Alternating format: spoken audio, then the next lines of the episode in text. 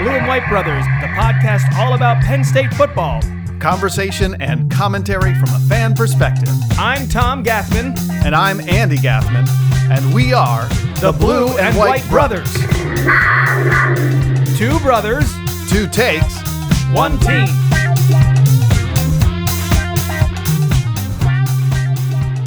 Hey, bro. Uh, we're back at it here uh, for our second preseason episode. And uh, last time you were recording from, uh, what was it? Uh, Wallace, Idaho. yeah, like uh, Whoretown or something. yeah, 1991. Anyways, um, I so, where, where are you now? I've since it's been a week, and I have still not found a laundromat since that uh, stop. Let me Um, just say, I- I'm glad we're recording in separate locations. yeah, I had to do um, uh, what we call shower laundry or sink laundry again last night. Special. Um, yeah, we did that a few times in Guatemala, to be honest. So, I, I- Yeah, I- yeah. I get it. You do what you got to do. I mean, with you also weren't riding, you know, fifty to hundred miles a day in hundred degree heat in, in the back roads of Idaho and Montana.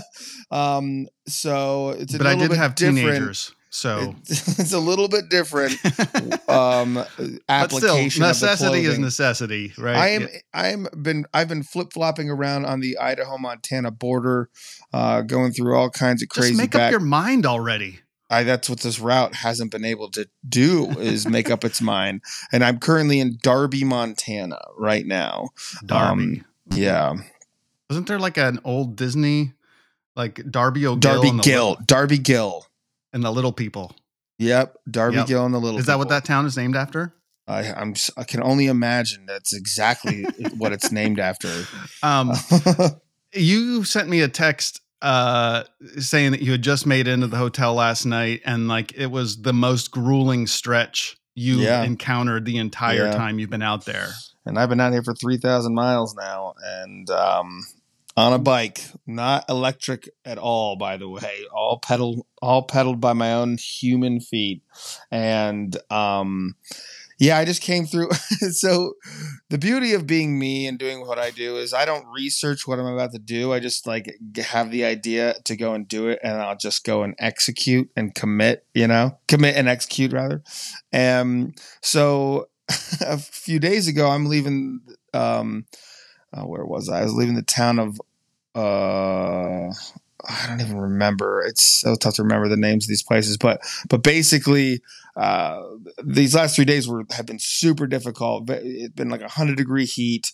There's been smoke from wildfires in the air, um, and the route itself has been going up uh, these very very steep, rugged mountain roads um, and you know with a fully loaded down um, bike it's it's tough it's really hard. And this last uh yesterday and the day before there was this road called the magruder and it's a extremely rugged um, mountain Is that the official name, the Magruder? yes that is the official name. I don't know why it's called that. There was I some sort of like there's some sort of like magruder massacre or something up Uh, up around I just assumed it was based on the Saturday Night Live sketch. no that's MacGruber a little different Oh, right. a little different yeah based on the uh and that's a spoof of MacGyver of course. Course. but no when you when you're entering the Magruder corridor as they call it it's also called the Nez Perce Trail Road um it's a narrow it says it has this caution sign that says narrow mountain road no services for 113 mile, miles approximately 8 hours of driving time that's if you're in a vehicle uh, axe shovel and bucket essential at all times drive for with caution. in your when you're in a car. This is what they're saying. yeah, and early snows may close this road at, at any time. Proceed at your own risk. Um, and the locals around the, the area talk about that. This they, they call I, some of them just call it the Montana Road. Um, the locals do, but they it's like the place people go to die, basically. um, well, I'm glad. I'm glad And- you made it through, bro. well, yeah, because at one point I'm, I'm at a high point on the on the road, and I can see three different forest fires nearby. One was very close. One actually thr threatens the road itself. Um, within a couple of miles, and and that's not even the fire that's actually going to be rerouting me leaving Darby. There's a huge fire just south of me called the Moose Fire that's just burning up whole mountainsides, and it's you can see the flames from at night from all around, and so yeah, it's it's been an interesting trip so far. well, uh, amazingly, this is. Uh uh, two times in a row where we've actually been able to make the connection. Um, we're we're uh, coming to you on Thursday, August 18th, and uh, for me, my my situation is unchanged uh, from last time. My air conditioning still is not working, but fortunately, the the heat is broken, so it's been windows open, kind of uh, pleasant weather here, so I'm not nearly as miserable. Um, Great. this hear. last week, I've been helping both of my kids who are in high school now, and they're they're going back, and and they both decided that what they really wanted to do was to to re um, to redo their room. So I've been helping them paint, and we've oh, got wow. new assembling furniture from IKEA. I got a I got a an injury from twisting those like Allen wrenches, like five thousand. not really an injury, but like I've been, I was like, my forearm has been sore, sore, for the last week. You know, it's like, uh, I wonder if I could get some uh, insurance money for for that. You know? Yeah, yeah. we, we're experiencing both of us are experiencing. You know, physical body pains from the the hard from, efforts we've been putting forward. Exactly. you and I are the same, basically. Same, same yeah, person. total. Yeah. Um, but anyway, um, yeah, we're looking at. Um, gosh, it's it's a Thursday. Like I said, it's only two weeks until Penn State's first game, so we got some we got some things to talk about. We got to get into talking about this team. Um, we're going to talk about the offense on this episode, and then um, the next episode we'll talk about the defense. And um, before we do that, there is some news just to get into. Uh, we're going to bring you our first news and notes of the season right now. News and notes. All right. Well, the first thing just to note um, is that the AP and coaches polls have come out since we last recorded. And um, I don't know if you call it a surprise or not, but Penn State was not in the top 25 on either of those polls. And um, I've read a couple of articles about it, people with their various takes on it. But, bro, I'm, I'm curious, what's your take on the fact that Penn State is not in a preseason poll, uh, at least in the top 25? Works to our favor. I, we also aren't deserving of a top 25 ranking. You can't you can't just in my opinion, you shouldn't rank on just the talent that's on the sidelines. Like we, the talent that was on the sidelines last year, um, you know, cratered at the end of the season, and we, we, had a horrible season the year before. So two years in a row of bad seasons. Yeah, yeah, we got talent. You know, yeah, if it's put together, we could be a top twenty-five team, but we haven't shown that we can be. You know, we've cratered since being ranked number five, and, and the voters remember. So I don't care that we're not ranked. I think that's that works to our benefit for motivational purposes. Yeah, I uh, first of all, I'm not a fan of preseason polls to begin with. Agreed. It creates narratives that are really hard to shake. Yeah. Um, and a lot of it is based on prejudice and based on, you know, simply school reputation and what you did last year. Um, on that count, the second half of the year last year, Penn State just total face plant, you know, um, and uh, especially that that bowl game that we played against um, an Arkansas team that you know I think on paper we were well matched up against, and um, I think the final score was twenty four to ten. It just looked really bad, especially in the second half. So um, I, I, to me, it makes a lot of sense. Um, the other thing that's uh, interesting to note, you look at like others also receiving votes, and and Penn State there is I think is like 27 in both polls, 27th. But some of the teams that are after us was were notable. I mean, I think um, Auburn was after us, for example, in both polls. Tennessee was after us in both polls. You know, teams that are also. I mean, Tennessee hasn't been respectable for a while, but teams that like are notable national brands were ranked below us. Also notable were some of the teams that were ranked above us, like um, this is going to be a hard one, bro. Pitt. Pitt is ranked above us. They're they, like they the lost a 16, lot. 17 they range. They're not going to be repeating what they did last year. I know, but it's just like people see Pitt as a better team than Penn State as we start the season. That's, uh, you know, to, to your point though, I think it works in our favor because number one, it it's going to show uh, I think the guys on the team that they got to prove it on the field. You know, just people aren't going to respect them just for walking, you know, onto the football field or just for you know having a name that has been recognized for the last I don't know, say six years in the case Yeah. of Sean Clifford. Yeah. so anyway, um, yeah, to me, it, it, room for growth, and um, I, I I think I want to see that they're better than their ranking, uh, as as do a lot of people. So yeah, we'll see. We'll see what happens when the team uh, takes the field in just two weeks. Uh, the other big thing is this literally hit the news minutes before we pressed record, and that is that um, the Big Ten has finalized a new media rights deal. We talked a lot about this last episode, the amount of money that's going into college sports um, these days. This new deal, bro, worth seven billion dollars. That's a lot of dollars, Andy. It's a lot of money, um, and it's going to amount to eighty to hundred million annually for each school. So um, the other kind of really big uh, turning point, and this was already in the news before it was finalized, um, had leaked out that ESPN is not part of this deal. They've been broadcasting Big Ten games since 1982 in one form or another, and they're going to have no part of uh, Big Ten programming, I, uh, unless perhaps we're playing a non-conference game with another conference. Uh, you know, ESPN picked up the SEC, like they Like, basically like the Auburn elbowed game. out. Who's going to be like televising the Auburn game is a good question. Since it's an yeah, Auburn like home in a, game. in a few years, you know that cross, you know, cross promotional game or cro- I should say cross conference game, uh, those kind of things. Like maybe you, you know, we would show up on ESPN, or you know, another Big Ten team would show up on ESPN. Mhm. Certainly in the postseason, but for your regular season in conference games, no ESPN, and um, uh, they're going to work it out so that um, each of the three broadcast partners, as they call them, um, Fox, CBS, and NBC, they each get their own window. So Fox is going to get the noon window. CBS is going to get the afternoon window, three thirty or four, whenever they put it NBC on. prime and then, time. and NBC is going to be prime time. Um, Big Ten Network, of course, is still going to broadcast forty or fifty games each season.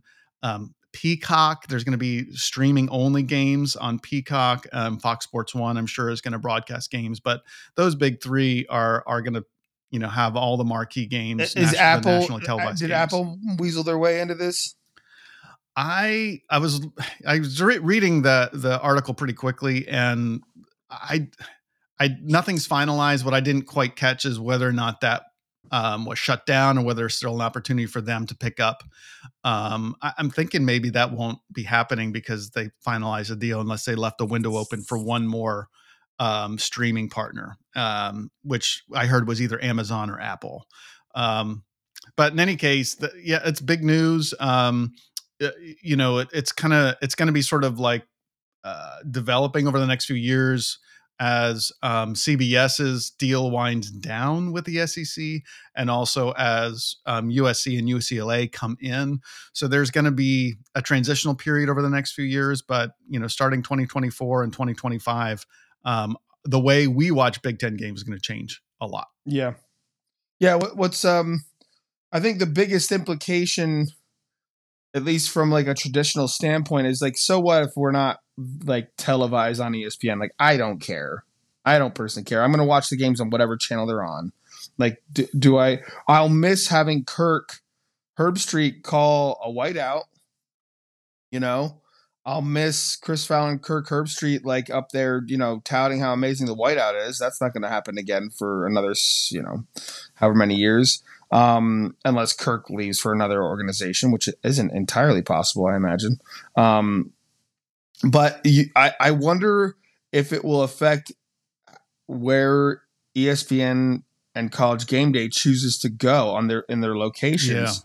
I wonder if this if they'll have some sort of resent resentful little spite built in to like not going to Big Ten games as as easily as much as they would Yeah, want. there was a lot of talk from there was a lot of talk from from Kevin Warren of like we really appreciate ESPN and what a good broadcast partner they've been. Like there wasn't any ESPN bashing, and I wonder if that's part of it. Like no, no, no. they no. still need to like they still need to have you know good consideration from ESPN. I, I would say like for me, like I have really been I've been worried and unappreciative of how dominant ESPN has been Yeah. Like it's ba- it's been basically a monopoly. So I think this is a good thing for uh, college football from a television perspective that you're getting. it you're should be a good other- thing. It should be a good thing. I I I'm concerned that it creates this rivalry between these networks, though.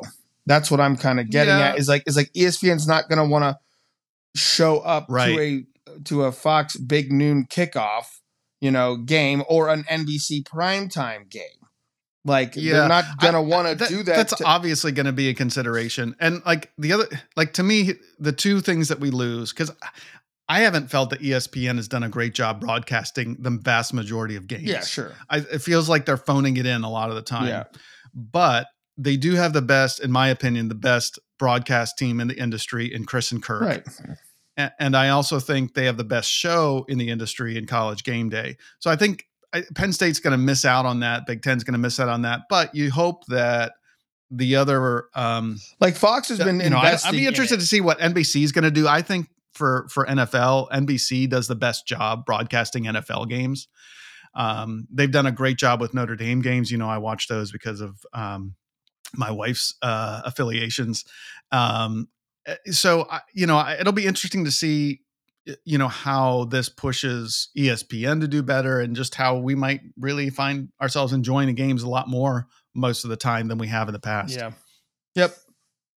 Anyway, well, hey, speaking of enjoying the games, uh, our first game is coming up in just two weeks, as we've said a number of times. It is going to be broadcast nationally on Fox Thursday night game.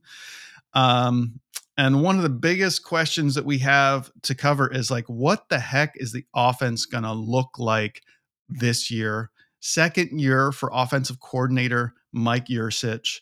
And, um, you know, he came in last year with a lot of fanfare after uh, a Kirk Ciarrocca year, an offense that just didn't do a lot. And we were really looking forward to that uh, last year. And, um, you know, by the end of the year, I'd say we were definitely disappointed with uh, Mike Yurcich's first year at the helm.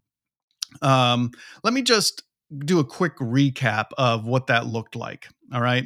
Um, so we did win the first five games of the season and we were feeling great. We were ranked highly. And then we went on after um, face planting against Iowa to lose six of our last eight. Our backup including that Iowa quarterback face planted against Iowa, which I put on the coaches mean- for sure.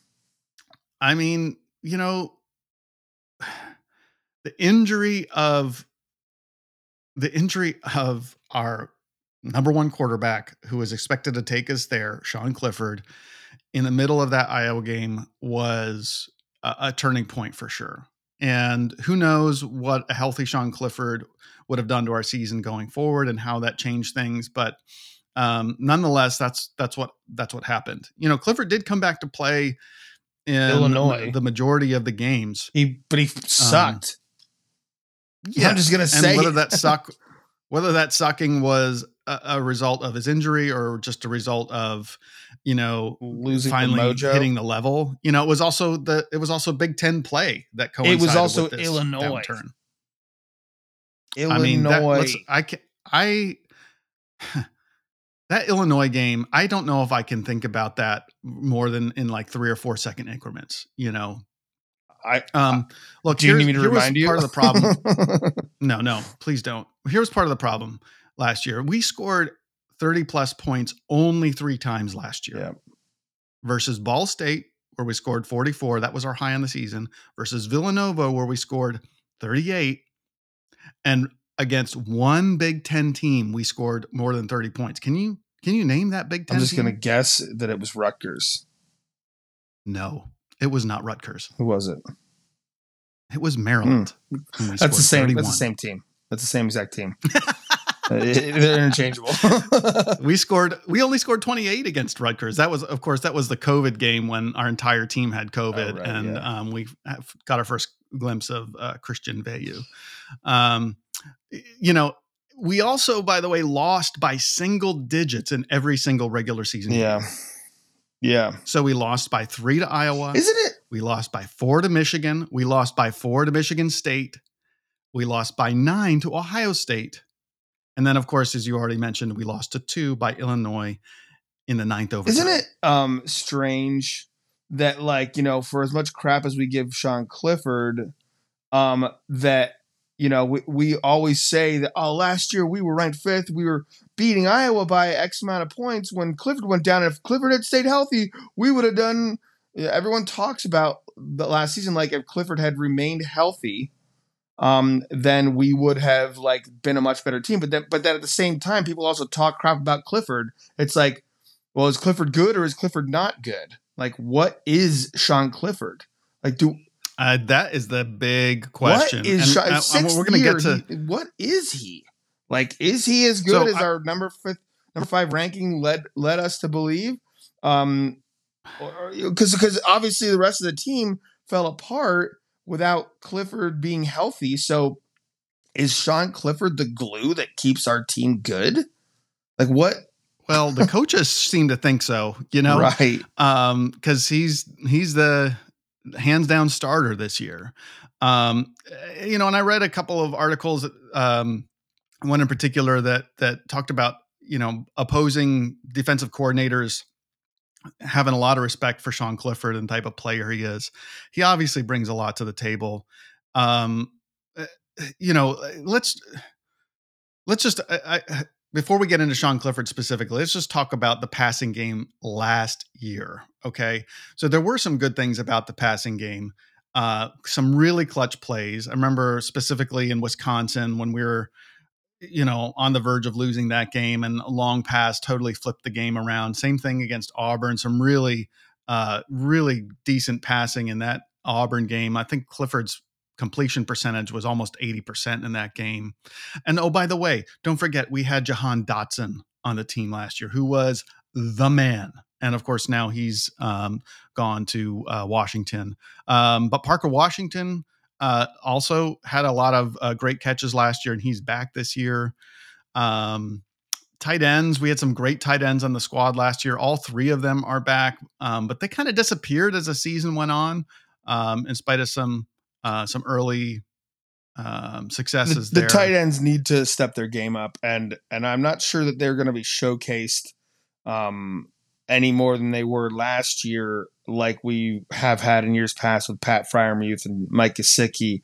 Um, you know, those guys were big producers. I don't know if any singular one of these tight ends is going to uh, break out from the bunch. Um, and, you know, Tyler Warren might be the best well rounded of the three, but, you know, the talent, the talent is there for, um, the other two to, to, to really kind of be very good. I just, I, you know, I don't know if Mike Yurcich's Mike Yurcich's offense is tailored for you know showcasing one tight end over another, at least at this juncture.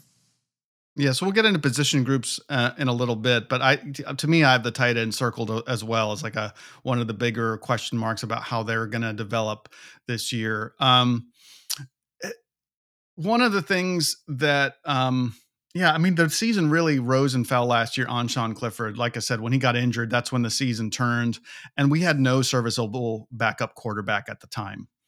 Um, and that that pr- pretty much summarized, I think, the the long and short of of our season last year. And just uh, you know, for the record, Clifford, in spite of his injury, still had a pretty darn good year statistically speaking. He passed for over three thousand yards on the season did you know that? I don't think I did. that's his. That's his most. Uh, the most passing yards of his career in a season was last year at three thousand one hundred seven. Uh, that's good for the fourth best all time at Penn State, by the way. Yeah. Per, wow. I, I um, wow. Uh, so he, although he had a lower average per attempt um, last year than he did in 2019, his first year, um, he was still higher than he was during the COVID year. So his average per attempt went up from uh, last year. Oh, by the way, bro, he has a 60.8% completion rate. Um, that was his completion rate last year, which is an increase over his first two years. So he's actually getting better in his completion rate. That's um, and by promising. the way, that is the fifth best all time in a season last year. Clifford's. 60.8%. Wow. Wow. Yeah. Well, right? So he's still. I mean, that's great. I'm I'm happy that there's been some some improvement there. Um, I think we know that that's a misleading statistic in a lot of ways. Well, some of it's misleading because um, do you know how many times he was sacked last year? I'm just gonna throw a number out, and I really have no idea. Fif- Yeah. Fifty. It wasn't that. It wasn't quite that much. No, but it was still egregious. He, he was sacked thirty times. That's that's fifty in my mind. he had three games where he was sacked four times, and his uh, high sacks per game game. Do you remember what game that was?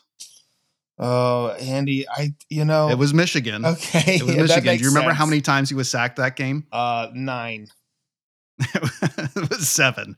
But yeah, it's it's pretty sad. Um, so It's amazing So, how you know, quickly my brain decides to forget all the atrocities from last season. was okay. Speaking of atrocities, while we're talking about just sort of getting our our memories back of the last year, how about the run game? Well, the run game is what I remember as being like the true Achilles heel of the whole season, in my opinion. Um, Yeah, Sean so, Clifford. So trivia. The reason the reason for Sean Clifford needing to feel like he has to make every play and making the worst mistakes on all those crazy plays where he where you're just like Clifford, what are you doing? It's because he has no running game to like pick up the slack. So he's literally has to be the one to do almost all of it, and that's why he gets injured. Do you and, remember? You know, Do you remember Larry Johnson's big year rushing? yeah, of course.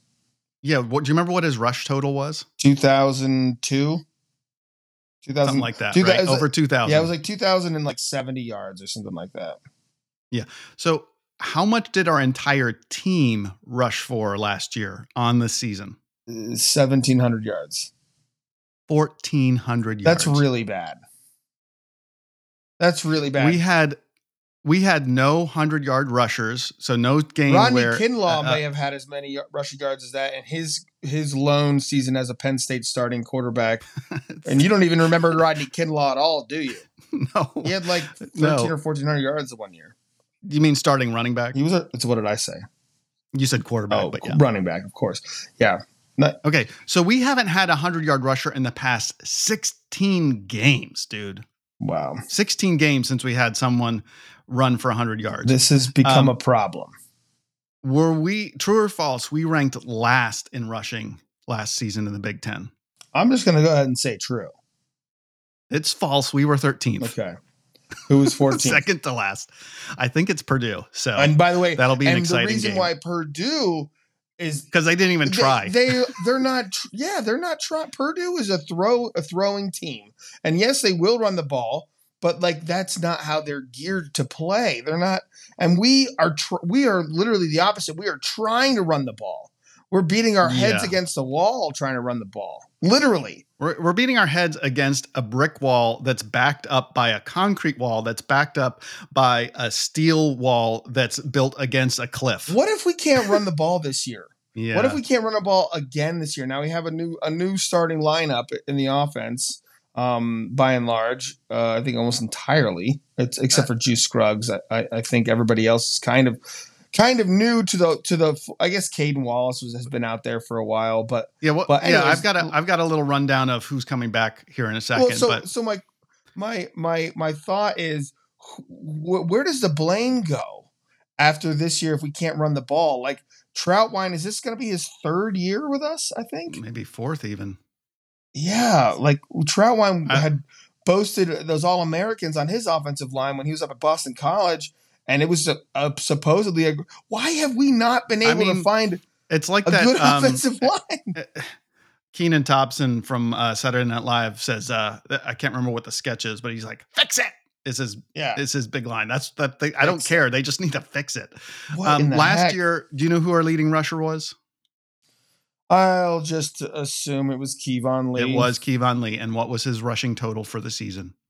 oh dreadful, probably like six hundred and forty-eight yards. Five hundred thirty. Oh man, that's even I uh, right worse. behind That him, sucks. right behind, not right behind him, but second was. Noah Cain with Oh. three hundred fifty. And Noah Cain was never himself ever again since the 2019 yeah. season, essentially, and that's unfortunate. Uh, and so, he's no longer with us. He's down in LSU with with Brian Kelly, the, oh, your the favorite su- with coach a southern ever. drawl. Brian, favorite coach ever, Brian Kelly. Yeah, um, yeah. all right, so, um, so that's what we did last year. Had some success, not a lot. Uh, and certainly the down the stretch was our, our, offense just could not get it done. We couldn't get the points we needed, and the run game was truly abysmal. Um, so who do we have coming back to to put it together for this year? First of all, of course, we already said quarterback Sean Clifford coming back for his sixth year at Penn State.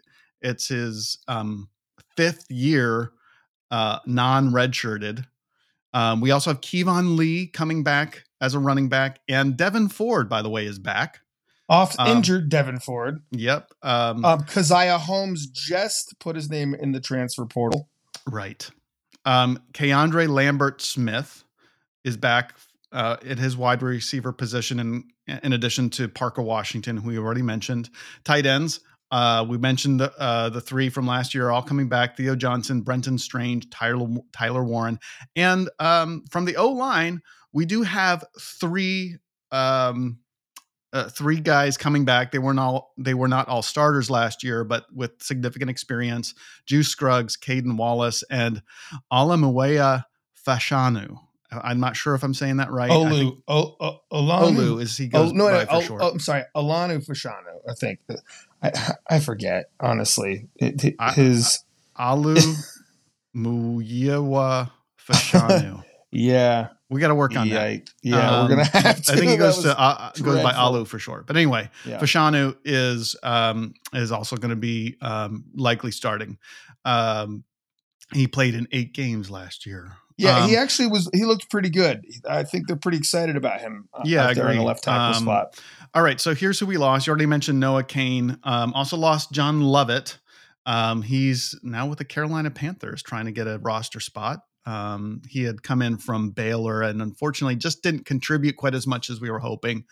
Um, Jahan Dotson from the wide receivers. Um, he's been drafted and probably probably looking to make an impact with the Washington Commanders. Ugh, just a terrible name. I mean, I, well, I understand why we changed they, from the Redskins. Yeah. I, honestly, what I would have gone with, and I, we talked about this last year, the Warthogs, yeah. the Washington Warthogs. The hog nice alliteration, and they've got the pigs, yeah. you know, or the hogs, or whatever that that that like um, cheering crew is called. Yeah, the the uh, what are they called? I don't even. What remember. are they called? Uh, it doesn't matter. We're not fans anyway, of the Washington they, Commanders. They they missed they missed out on it. They, they were a little on the nose with the patriotism. Yeah. Um, anyway, um, so that's where Jahan Dotson is. Um, we also lost Daniel George and Cam Sullivan Brown. Um, they had four years of eligibility used up. They could have stayed for their bonus COVID year, but they, I think, saw the writing on the wall and they they've moved on. They're they're done with their career at Penn State. Um, and then um, offensive line, we lost Mike Miranda and Rasheed Walker, in addition to Des Holmes, Anthony Whigan, and Eric Wilson. And as far as I can tell, none of those guys are playing in the NFL. Yep. They're just uh, eligibility's gone. And that that tells you something, bro. You lose five O linemen to um, eligibility, and none of them are playing in the NFL. Yeah. I mean, so what do you, yeah, what do you, I mean, it, t- it tells you all you need to know, kind of, really. Yeah, I mean, but the, both for the run game and the number of sacks given up, right? it's well, so what's crazy is you know our our left tackle. Um, what was our left tackle's name back there last year? The is it Rasheed Walker? Rasheed Walker, thank you. Um, I, my, my, brain is still on Olafashanu. Um, and Rasheed was going into last season was was uh, uh you know projected to possibly be a first round draft pick and then and that was only if he like elevated his game and he didn't elevate in fact if anything he took a step back because he was getting beat like like anytime the the offensive line was crumbling if you looked at Rasheed Walker he was a lot of the times the culprit of the problem which Yeah. which you don't want from your. He came back for his senior year to to b- bolster his draft stock, and and he did not he did not do himself any favors. He did not do Sean Clifford any favors. He did not do uh, the Penn State Nittany Lions rushing attack any favors. Um, and that's sad because uh, you know he's been starting as a since a, re- a redshirt freshman, I believe, or even a true freshman. I think Yeah. So, um, yeah, how's that there. offensive line going to look this year is a big, big question. Um, hey, last thing before we start talking about those specific position groups, there are some new players coming in to look out for. All right. First is two new quarterbacks, true freshmen, Drew Allar and Bro, Beau Pribula, or Pribula. I, I, can't still figure out how to say his I last name. you- we'll figure it out either. if he gets in a game this year. I expect, I mean, one of them is going to be the number three QB. So I expect that we'll see one of them at least in a game that we're either losing, you know, miserably against, or hopefully on the other side that we're, you know, we've run away with, and and we'll get to see them. Well, the beauty um, of, of this is this year compared to last year, and you know, sadly, I already don't remember the backup quarterback who Taquan transferred. Roberson. Taquan Roberson. Like, you know, there was part of me who was somewhat in, intrigued by Taquan. I, like, oh, yeah, Clifford sucks. Get Taquan in there. It's like, oh my gosh, Clifford is so much better than Taquan Roberson. like, this Yeah. is, this, our backup was horrible. It's like he never even, like, practiced before, is Yeah, what, it- what it it- looked like. So, so this year, at least we have a backup that has already got game experience and won us a game last year. Yeah, and don't forget, um, Penn State was dealing with the departure of Will Levis via Right. the transfer portal, and he's he's the going to be starting at Kentucky again, and and and people people are really high on Will Levis, and they have Kentucky ranked pretty highly this year in part because of of having Will Levis at quarterback. So if if Kentucky goes on to have a, another good season, they had a good season last year, um, and if they go on to have another good season this year, and Will Levis, excuse me, Will Levis gets drafted at all, in my mind, then everyone will think that you know what they already assume is that um, Franklin made the wrong decision by starting Clifford over Will Levis. Right, exactly. Because there, there's Um, even been some projections that said Will Levis could get drafted in the first round. I think that's absurd. I don't think that will remotely happen. Um, Well, but he'll get drafted. Sean Clifford could get drafted in the first round if he has the kind of No. season we've always no, wanted not, him to. Andy. No, he will not. He has too much bad tape. He has too much So- bad uh, tape. He'll have. He'll, True, but he'll be an sixty percent free agent at completion rate is nothing to sneeze at, to be honest. It, it's not. It has nothing to do. That has nothing to do with. why- Anyway, we're, you know why he wouldn't get We digress. drafted. You you've watched him play. You watched him in moments of, of being under Honestly, duress. You know who he reminds me of is Joe Flacco. Joe Flacco's light years better quarterback than Sean Clifford. And I the reason I say that is he has a really good thrown ball when he has a clean pocket. But when he's on the run, he gets flustered and makes dumb decisions. That's exactly what I watched Joe Flacco do for 5 or 6 years at Baltimore. I think Sean Clifford is does not do well like consistently in any one thing. I don't think he is consistent. So like when you say Yeah. when he has a clean pocket, Sean Clifford has has made some really bad passes in a clean pocket. Yeah, fair point. Well, hey, listen, let's um we'll we're jumping the gun on Sean Clifford a little bit. We'll talk to him talk about him. That's why you depth. hired me. I'm the jump. I know the, the gun I know. jumper. We'll get there. So um, we were on new players to look for this year. So we'll see one of those two new true freshman quarterbacks this year, most likely, um, if not both. Uh, we also have a new offensive lineman coming in, a guy named G- JB Nelson. He's a, a redshirt sophomore transferring in from a, a JUCO. I'm, I'm assuming the one that we've been getting a lot of JUCO guys from recently, Lackawanna, but I'm not sure about that. Um, he's projected to start. Um, we also have another true freshman um, skill player coming in. Uh, actually, two of them. Running back Nick Singleton, who's getting a ton of hype in camp, and some people are projecting him to end the year as the number one uh, running back for the I, team. I'm projecting that personally. He also just Um, was up for a, a, a freshman All American preseason award just the other day, like So like knows? a I mean, national award. he's literally played no one on the college level, but the, you know people are are drawing comparisons to Saquon Barkley, not so much in running style, but just in terms of like the difference making ability that he may have. Um, uh, wide receiver Kaden Saunders, also a true freshman, expected to see the field this year. Um, and then finally, this might be the biggest name that you're going to hear a lot about this year if he stays healthy. Healthy is transfer wide receiver Mitchell Tinsley. Um, had a huge year last year with Western Kentucky. Uh, put his name in the transfer transfer portal, and we picked him up. And a lot of people are saying um, he a, a, a real chance to uh, be our number one wide receiver this year.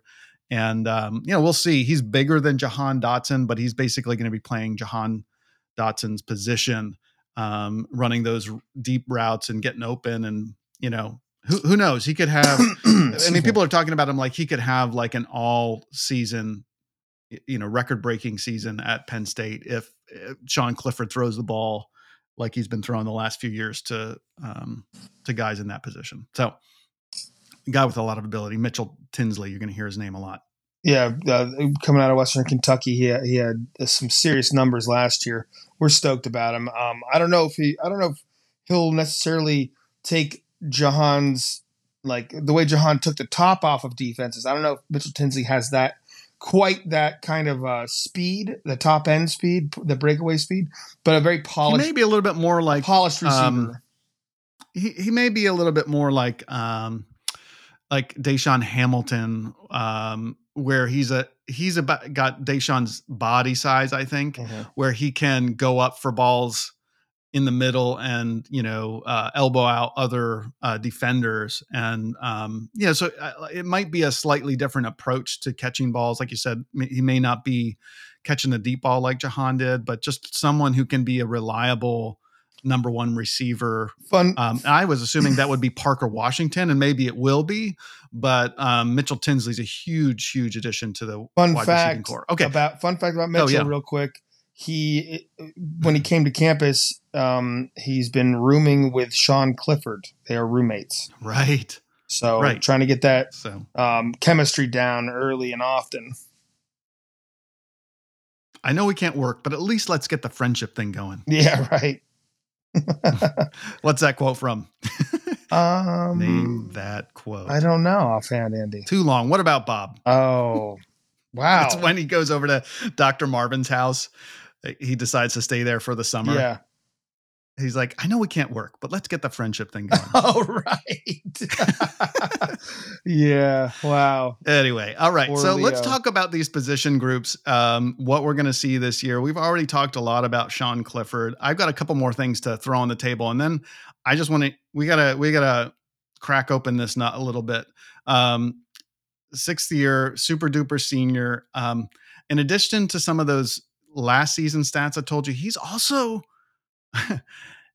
here. Here are a couple really interesting positive statistics for Sean Clifford. All right, he has the current all-time leading completion percentage at Penn State.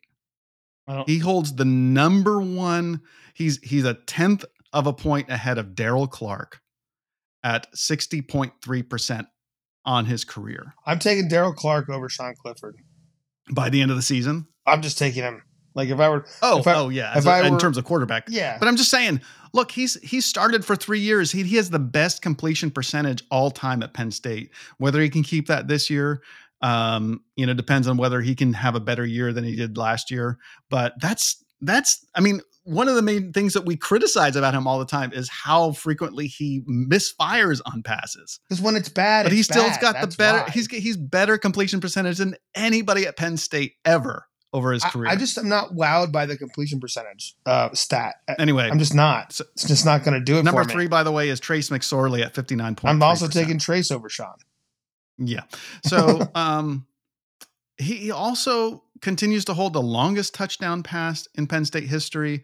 And also, this is a fun one most passing attempts in a game. Sean Clifford was 57 at Maryland mm. in 2020. Good so Lord. those are fun things. Um, Did we win that game? A home Did game. we lose that game? No, we lost miserably to Maryland. Right? Yeah. Yeah. We lost Um, all right. miserably. But he These stats, again, these records aren't aren't aren't really blowing up my skirt, Andy. Okay. Here, here, here. A couple other. Here are a couple other. He ranks second at Penn State in career passing touchdowns Mm-hmm. at 62, behind Trace McSorley at 70. So he needs only eight more to hold the record, uh, career record on that. He also ranks third in passing yardage at 7,839 behind Trace and Hackenberg. Hack has the the highest at uh, 9,899. So Clifford basically needs to throw for 2,000 yards this year to hold the leader in that position. He ranks third in completions at 607 behind both Christian and Trace. Uh, Trace holds the, the most at 720. Okay, so Clifford only needs to complete 113 passes this year to uh, to be number one in that. And then finally, he ranks fourth in passing attempts behind Zach Mills, Trace, and Christian Hackenberg at 1235. Zach So- Mills leads in attempts. No, he he's behind Zach Mills. Christian Hackenberg leads Okay. uh, in attempts, Let me and ask so you. he needs only 200. go ahead. He needs only 219 attempts to be the most all-time uh, passing in passing attempts. let me ask you a question. When you think of Okay, last thing. uh, last thing. you said finally, This- so I, is- I just assumed I could weasel my my nose in here. He he has 21 wins as a starter, but that's just 10 games behind the all-time leader Trace McSorley, who has 31. So if we have a 10-win season, he'll be tied for the most all-time wins as a quarterback at Penn Let's put it this way. So here's my question. Ugh. As productive as he's been, why don't we feel better about him as a quarterback? the same reason we don't feel great about uh, about um, uh, Hackenberg. None of those stats mattered. I'm, I mean, like, listen, I'm, we're thankful that that Hackenberg, that Christian Hackenberg came to Penn State in during a time of, you know, uh, just full blown question marks. If are we going to even have a football team? So I'm thankful for that. And and you know, he was never capable of like you know going to a bowl game and but like eh, you know th- those teams were doomed to begin with. But um, his freshman year, great, cool. But then all the rest of his years were just like riddled riddled with inconsistencies and and no meaningful wins. Name name name three meaningful wins for Sean. Um, Auburn last year. which ultimately didn't matter. No, but at the time it was a meaningful win. At the time, it was a meaningful win. That's probably the only one. Um, yeah, no, it's a fair point. Uh, here, here's what I think. I mean, I'm I'm with you 100. percent That was a setup question because Well, yeah, because when you Yeah, when we you don't feel think of about the him. greatest Penn State quarterbacks, you don't think of Kerry Collins, exactly. And, Trace McSorley. and they had meaningful wins on their record. here's what I think: clutch wins, Yep. clutch wins, and consistency Yep. to the point where you don't hurt your team with your mistakes. And I think those two things are what uh, ha- have kept um, Sean Clifford from being regarded as a great Penn State quarterback. Is he he has hasn't earned enough clutch wins. He's just been around And- forever at this point. That's just what's going Well, on. look, like we said, like this this stuff is nothing to sneeze at. He's actually not a terrible. He's not as bad a quarterback as we make him out to be. But you know, it's like this past year. You know, we lost all of our games by single digits that we lost, and we lost six of them. Yeah. I, I guess the bowl game was not single digits, but the regular season games were all single digit losses. Those games were in hand, and Sean Clifford had the ball in his hand with enough time in all of those games to make a difference, and he just didn't come through when he needed to. Um, put it on the offensive line, put it on the lack of a running game, whatever. Um, but the offense led Tr- by Sean yeah, Clifford didn't Trace get it McSorley done did not have a great offensive line either. Not No. at all. Look, eh, eh, eh, Yeah, so I think that's in spite of those statistics, in spite of the yards, in spite of the completions, in spite of the number of touchdowns, in spite of the uh, completion percentage, not winning those clutch games. And I think the other is that there have been moments in those same games where mistakes by Sean Clifford have put us in a position to lose. Uh, and uh, you know, just some. He's made some boneheaded plays at times. Some of them um, have really, really hurt us, and um, I think that's the other thing that like we worry about when we go out. You know, whether he misses a wide open receiver, it's like yeah, he has a 60% completion rate, but when you miss the one that's going to move the chains at the end of the game, that's the one that makes a difference, yeah. right? or, you know, or throwing an in- untimely interception or um, putting the ball on the floor, you know, uh, we've seen that enough to feel to feel like we ought to have more out of our starting quarterback at Penn State. Right? You know the term um uh getting Munsoned no, it's from the movie Kingpin with with you know um, Woody Harrelson and. I guess I haven't. You've never seen, seen Kingpin? It's from the the same the Farrelly brothers that did Dumb and Dumber and a handful of other other films. Um, but uh, Munson is the name of Woody Harrelson, and he's a he had the the world in the palm of his hand, and then he just threw it all away, and it's it's called get you know months you know getting yeah. and and Clifford you know, as a freshman, had the world in the palm of his hand. You know, it's true, and he's been munsoning ever since. And there's a lot of factors that are uh, involving how that's sh- shaking out, COVID, whatever. All his running backs getting hurt. Um, you know, whatever, whatever. It, the, here's, I think, part of the real problem with with Clifford and his decision making processes and how they get erratic, more erratic by the year, it seems, or it has seemed. Um, you, Hackenberg got worse over the years from his freshman year. Yeah. And it's because he was yeah. getting sacked more than anyone in college football yeah. at the time. And we, we've seen that exact same thing going on that's, with Clifford. That, that's what I'm trying to say. Now, is that a product of, of the offensive line? Is that a product of him holding the ball too long? Whatever it is, getting hit, whatever the whatever the reason for getting hit, like it changes you as a quarterback. It changes the way you assess and process and function back there behind the offensive line. And and maybe we're just seeing Clifford regress because of just how many times he's taken sacks, whether again, whether it's his fault or not, notwithstanding. Like that's yeah. what we're probably well, seeing. I mean, here. the other factor, of course, oft talked about is that he hasn't had the same um, offensive coordinator yeah. any well, year. Yeah. I mean, his freshman year was his second year in Ricky Rahne's system, and then he had to adjust to Kirk Ciarrocca, and last year he adjusted to um, what's his name, Mike Yurcich. So you know, this is his first time since his freshman year. He'll have a second year in the same offensive system. Um, and you know, I guess the last thing I want to say about Sean Clifford for this year, I was kind of hoping he'd move on and we could just start a new era at Penn State. Um, we'll see what we get out of him this year, but this is an opportunity for Sean Clifford to rewrite this narrative. If he can do what we expected him to do following his freshman campaign in 2019, um, you know, we might be thinking about Sean Clifford totally differently five years from now. And seeing his name on the top of all those statistical charts, we might have feelings about him like we have had about Trace McSorley as being one of the great all time quarterbacks. Even though Trace's numbers weren't as great at his last season, you know, he accomplished some things for Penn State uh, that few quarterbacks have. And, you know, Sean Clifford has a chance to do uh, something like that um, with this final year. It'll be interesting to see if he can, you know, change the narrative, prove the doubters wrong, prove us wrong, and um, you know, really go out and make something happen. I hope he doesn't try too hard because that seems when he presses, you know, things go haywire. But yeah, we'll see. We we gotta we gotta see these guys take the field. Um, behind him, we've got Christian Veilleux, uh, a, a serviceable backup, and then Drew Allar. Beau Pribula um, on, on, his heels, and that rounds out the quarterback room.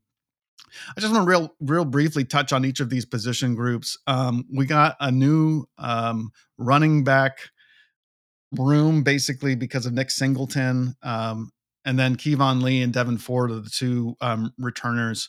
Uh, what's it gonna What's it gonna take to get this running game working properly? We already touched on the offensive line, but uh, you know uh, that's obviously a factor. But what's it to take to get a, a, a, decent running game going? Well, um, the the the offensive line gelling together and not missing, not having blown assignments where two guys are blocking one guy and another guy's coming in free at like fifty percent of the time.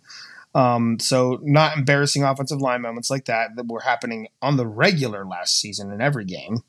Um, yeah. That's first and foremost. But but you know, Saquon Barkley was a was an offensive line eraser um, with with his moves back there, yeah. and and to me, Keyvone Lee doesn't have eraser moves. Um, he's just not quick enough. You need to get him. That dude needs to get up and down the field. He can't be going side to side. It really felt like it really felt like we didn't have uh, our our backs did not have the ability to make a quick cut.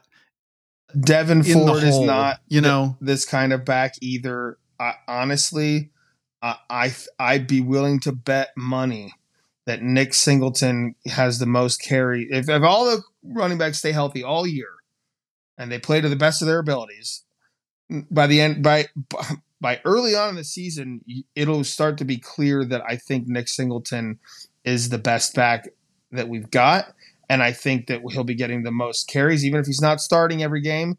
He'll come in in the second, third series or whatever and start. Uh, you know, I just I, I think that he can cover up the mistakes of an offensive line much easier than Keyvone Lee or Devin Ford. And and I'm hearing great things about Kaytron Allen too. Uh, he's another he's true no freshman slouch. coming in. Yeah. Yeah. Yep. Um, so I honestly, the youth movement and the running back position, I think, is going to end up being like the the jam because sure so, we know dude. what we have in Keyvone Lee. De- Devin Ford can't stay healthy, and Devin Ford, by the way, he's like 190 pounds. Yeah, and and he's not he's not as quick. He look and he yeah for being smaller he's not that quick. And you know i guess he's just well a well-rounded back and he's been in the system long enough that he knows his assignments and all that kind of stuff. And the, but but like y- you can't just be serviceable in this offensive like system with this offensive line. You you need the, the running back to be able to make some plays and and i just don't we didn't have that at all last year did we that's what I'm saying. Even with Keyvone yeah. Lee, like Keyvone Lee can run downhill, but he's not he's not taking a game over. Yeah. Yeah. So so maybe it's a talent uh, on the in the backfield has been part of the problem. Maybe Nick Singleton creates that um, you know, creates that new dynamic, that wrinkle that we haven't had. Uh, it would be great to see it you know, the other thing we saw last year was his nickname is Gatorade for because he was the national Gator Gatorade National Player of the Year last year. I mean, I hope um, I hope he's as advertised because I'm I'm re- I really got tired of of watching the run game just be a, a you know a lesson in futility. It was, and the other side of the coin there is that like Mike Yurcich was stubbornly continually going to a running game that clearly wasn't working. It just felt like yeah. we were squandering downs.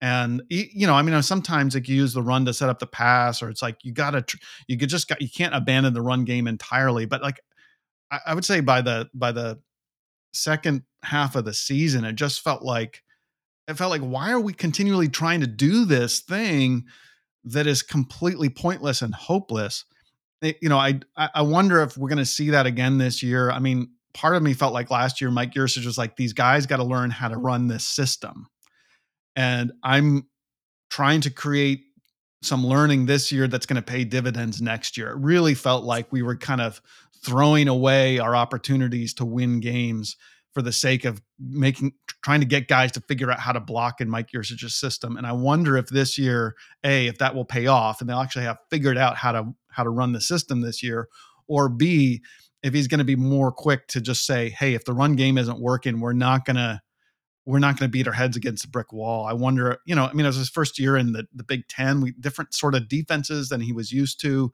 certainly at Oklahoma State and, and Texas. Um, I, I, just he was at Ohio State too. for for a year, and he was the passing game coordinator that year. So, um, I, you know, I just I just wonder, I just wonder if if Yurcich's approach is going to be the same or if it's going to be different. And you know, I I, I can't I can't personally take another year in the running game like last year. I just something's got to give.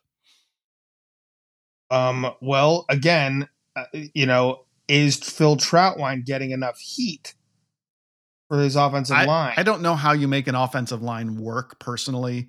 I'm it's well, sure all seems complicated, but either. so, you know I don't know who but the is he taking enough heat? Is all I'm. I don't know who the scapegoat is. on- I- like I said before, you, I just want them to fix it. Yeah, well, that's on Trautwein. Yeah. You know, to to fix his unit. Let's talk about You the know- wide receivers now. Um, all right. Two years ago, the wide receiving core was the biggest underperformer. We were really, really disappointed and worried. There were tons of drops, you know, just f- failure to make the, the the receiving game go. And then last year, that was the strength of the team. And I think we're going to see that again this year. We've got Mitchell Tinsley, already talked about him, Keandre Lambert Smith, and Parker Washington, hugely productive last year. Um, Malick Meiga, who's returning, he had a ha- had a breakout year last year with some interesting uh, catches and games. And then freshman Kaden Saunders. And um, don't forget, by the way, um, Liam Clifford, redshirt freshman, um, he's going to potentially see the field to catch passes from his brother. I wonder if he's, I wonder if he's good enough to actually uh, make. I I bet it'll happen one time. I bet it'll happen at least one time.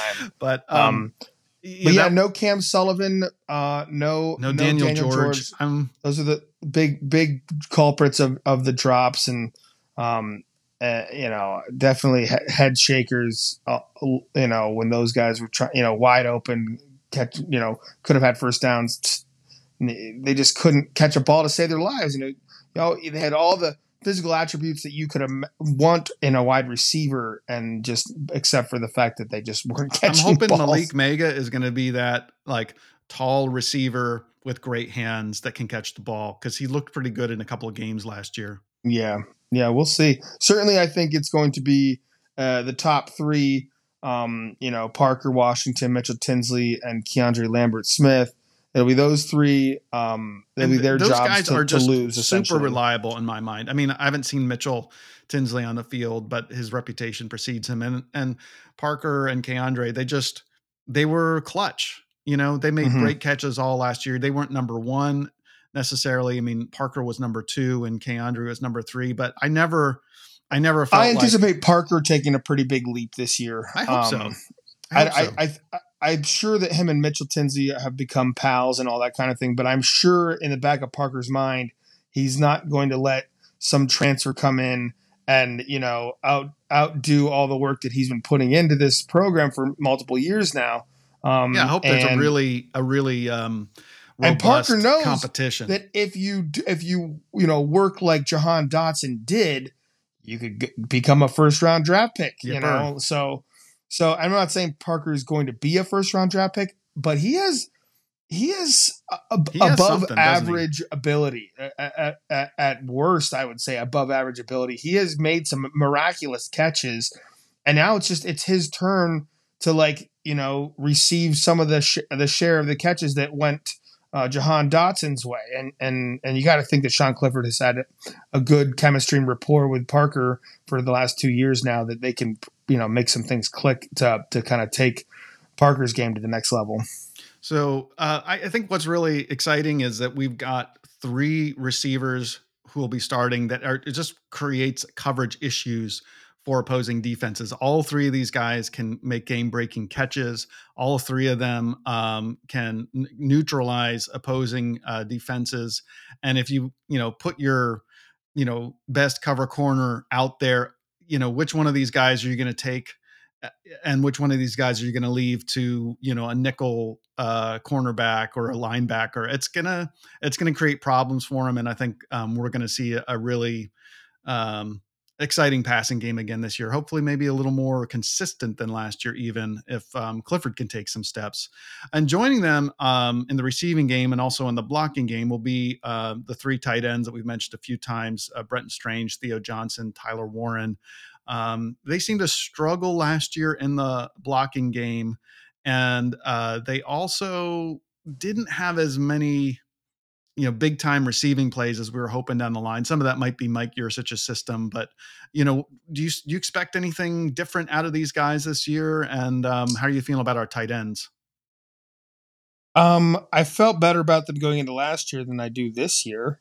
um, sadly. But essentially, yeah, I just I, I don't think the coaches feel they have one tight end that is light years better than another, and I think that they're they all kind of have their own different qualities to them.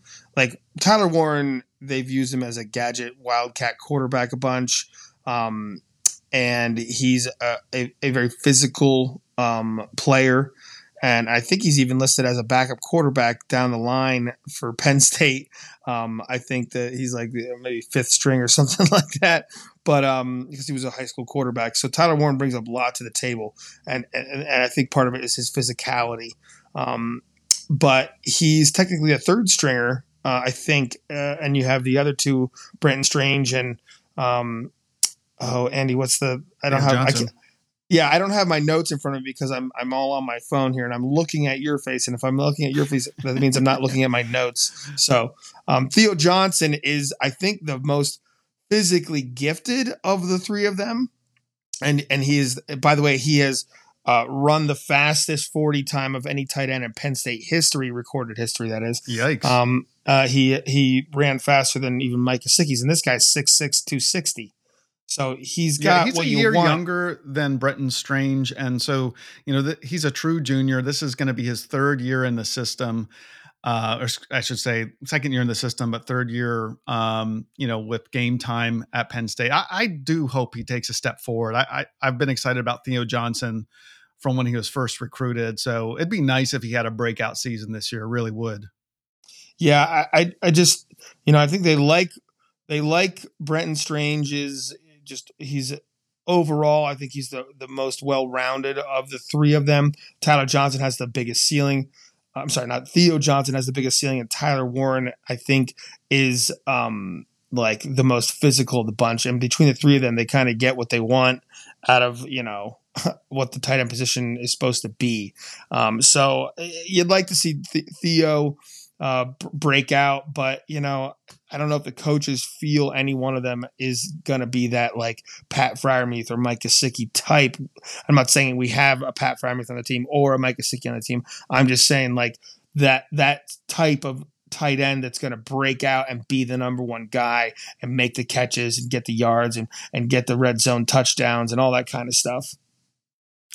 Yeah, so let's wrap up this um, breakdown of the position groups with that O line. And, you know, like I said, I really don't know what it takes to make a good offensive line these days. I I, I know what a bad offensive line looks like because I've been watching it so frequently over the last I don't know seven years at Penn State. But um, we've got some returners and we've got some new faces that that you know who who knows they might make a difference this year.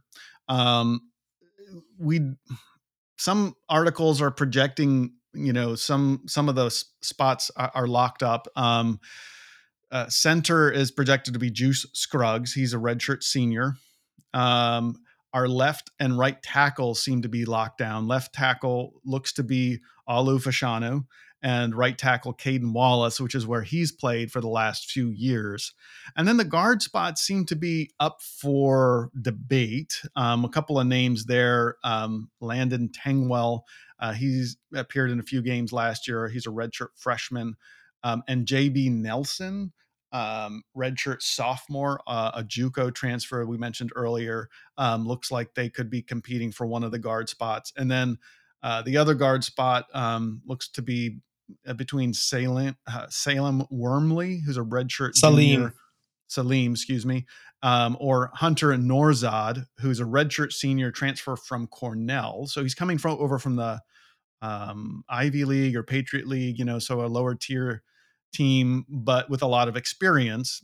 So um, you know those those interior linemen seem to be um, you know unclear who's gonna who's gonna be there. But you know Franklin took a different approach talking about the offensive line this year um, eh, eh, pretty much every year he said, "Hey, this is going to be the year. Our offensive, I'm feeling great about our offensive line. They're really going to get get there this year." And then they don't. And so this year at media day, he basically said, "I'm not going to tell you. I think this is going to be our year for the O line. I'm going to let them show it on the field."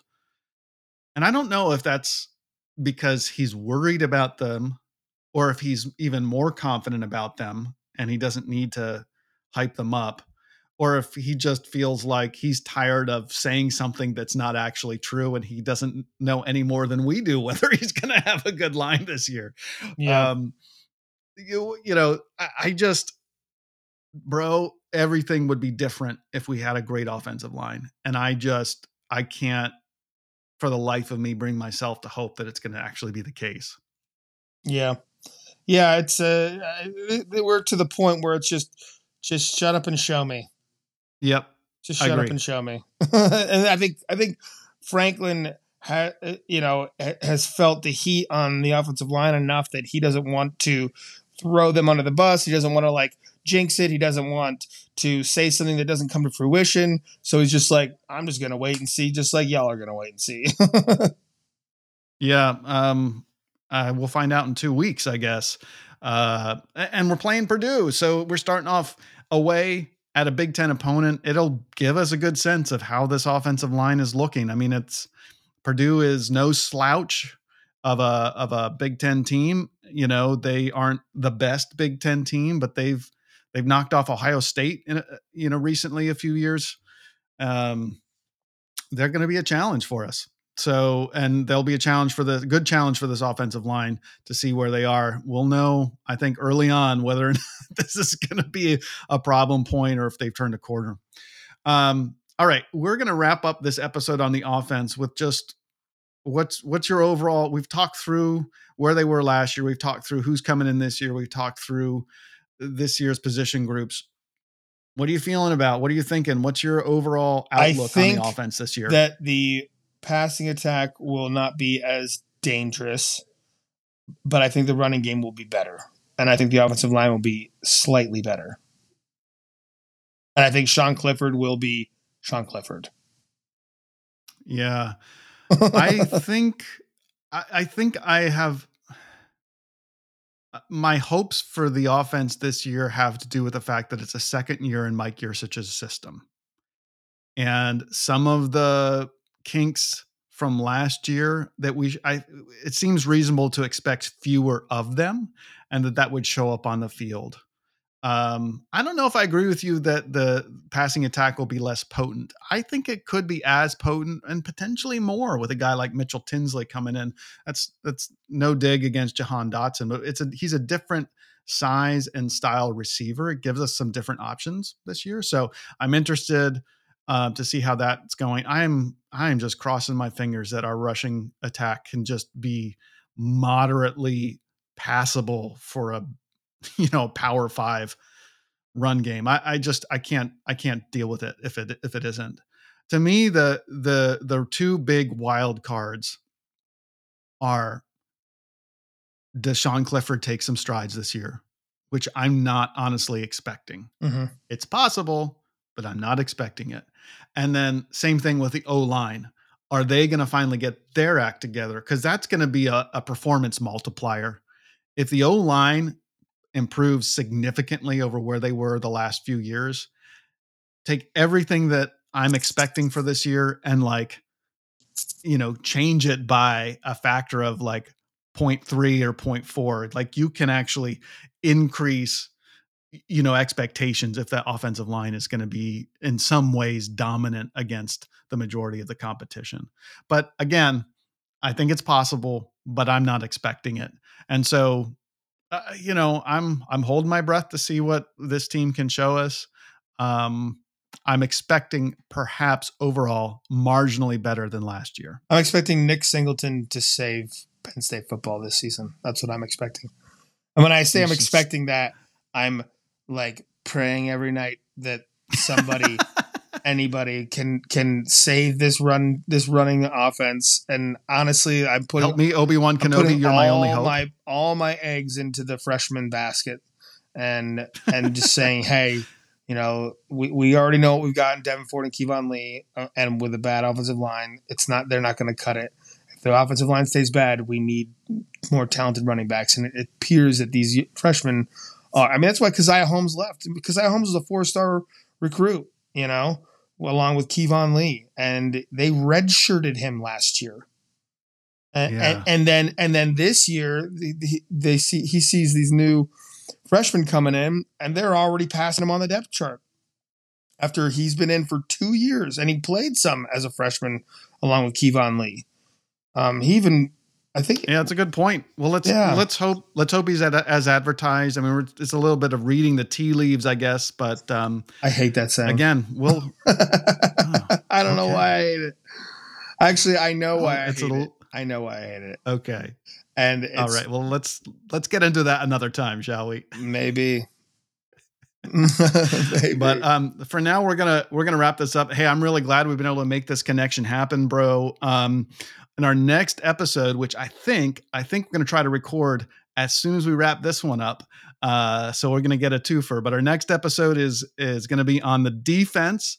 Uh, so you know, uh, keep the blue and white brothers in your podcast queue because um, we're gonna be talking about the defense uh, very shortly. But uh, until then, bro, it's been great uh, having this having this walk down memory lane and last year's amazing offensive performance. And I hope I never ever have to think about that Illinois game ever again in my life. Same. Because because just talking about it for three seconds today was was almost more than I could bear. but a new offensive season is upon us. Um, we're looking forward to it. All right, bro. It always starts with "I love you." it ends with "I love you." And this podcast ends Now. right now.